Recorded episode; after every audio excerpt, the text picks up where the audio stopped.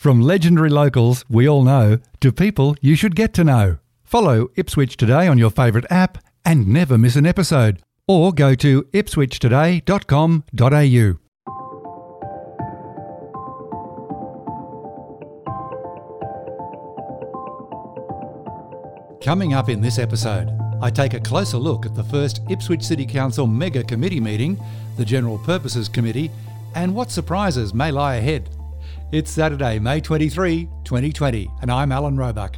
Welcome to Ipswich Today, which acknowledges the traditional custodians of the land on which it is produced and pays respects to elders past, present, and emerging. This podcast is supported by Conetix, people powered web hosting trusted by Australians since 1999. Good morning, councillors. Good morning, ladies and gentlemen. Uh, welcome to our very first um, standing committee, our General Purposes Committee for this term of the Ipswich City Council on the 19th of May. So just a reminder, this is a, a standing committee. It's not a decision-making body. It's a body for us to uh, discuss things that are coming to the ordinary council meeting next week and other issues. Uh, this is the first time that the council is actually live streaming a, a um, an actual standing committee. So I think it's a huge leap forward for us when it comes to openness and transparency and accountability. Mayor Teresa Harding at the opening of the first council meeting on Tuesday, May 19, and the first to be live streamed. It was clear from the outset there would be nerves on display around the chambers, not just from some council officers uncomfortable with questioning and knowing they're being live streamed. Some councillors were clearly nervous, and that's only to be expected in the early days of a new term. A host of new meeting procedures also presented a somewhat clunky committee meeting first time around. No doubt this will improve over time as everyone becomes more comfortable with their surroundings, meeting procedure, and the order of business. Some council officers should be offered public speaking training. In one example I observed, an officer was not speaking confidently while being questioned by councillors about the contents of a report. From the committee meeting, here's Councillor Ireland discussing a request for a community donation. Through the Mayor, just before you go on, yes, I see that they um, ask for um, the money for security cameras. Um, uh, uh, is that in our policy that we're going to approve that for all not for profits?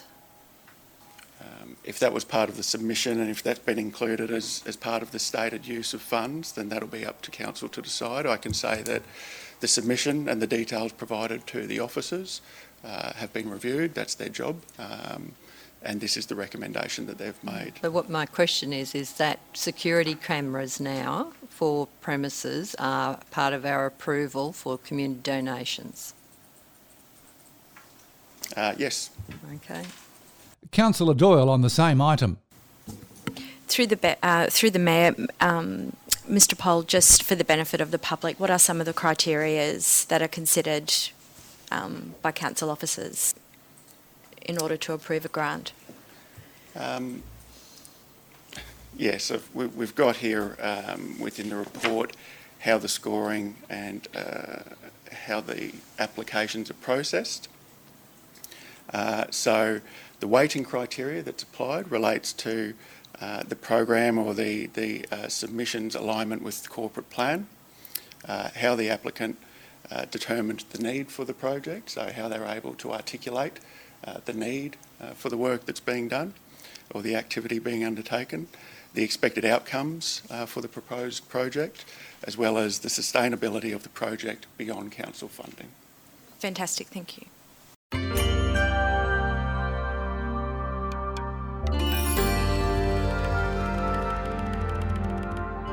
Live streaming of Ipswich City Council meetings commenced in 2018, during the period under administration and when technical requirements were also basic and met the needs of the time. With the added complication of social distancing in the chamber, the current camera and microphone configuration has come up short on delivering an adequate live stream of meetings. As an example, last Tuesday we could not see the officers on screen who were speaking, and for some unknown reason, the smaller desktop wireless microphones initially supplied did not appear to be used, forcing an over reliance on having a wireless gooseneck microphone shuffled around the chamber. This at times slowed the meeting to a crawl. The Mayor thankfully has since noted on her Facebook page this is being fixed for future meetings.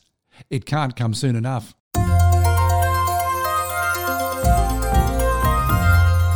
In reviewing the General Purposes Committee, there were no real surprises on the agenda. All councillors present voted in the affirmative on all items. However, I will raise one. The proposed increase in dog registration, albeit small, is still an increase. A council to the northwest of Ipswich has enacted free dog rego for the 2021 year as part of its COVID 19 response. Should this have also been considered by Ipswich, it certainly would have spread an enormous amount of goodwill throughout the community. The next council meeting on Tuesday, May 26, will consider all the committee recommendations. Also on the agenda for Tuesday, two notice of motions from Councillor Sheila Ireland. One is to include captioning on the live streaming of meetings. This could prove problematic in the short term. The other motion may spark more community debate over the recognition of current and former councillors on plaques across the city. Councillor Ireland will be looking for support to recognise the contribution of David Pahlke to Rosewood and surrounds and his long standing efforts to establish a local library by calling for the installation of a plaque next to the official Rosewood Library opening plaque. Will this go through with as little as a whimper, or will it spark some lively debate on the council floor? Tune in Tuesday from 9am on Ipswich City Council's YouTube channel to find out. And finally, a word about council management of its YouTube channel, in particular live streaming of the meetings. Closed sessions for meetings automatically create multiple YouTube clips on the same day, all with the same name. It would be helpful if Council took control of its own channel and renamed the clips with the meeting name and date, and add part 1 or 2, etc., should the meeting be interrupted by a closed session. This simple housekeeping measure would add greater transparency and understanding by the public of the whole meeting process.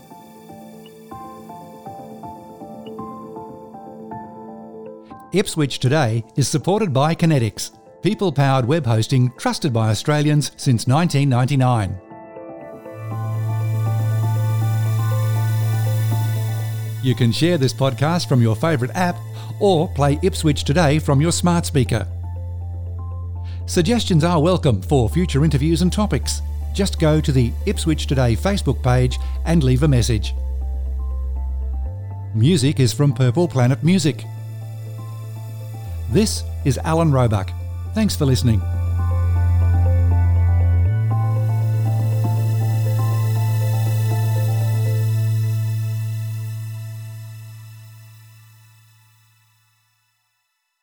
Enjoying Ipswich today? Please share the love on your socials.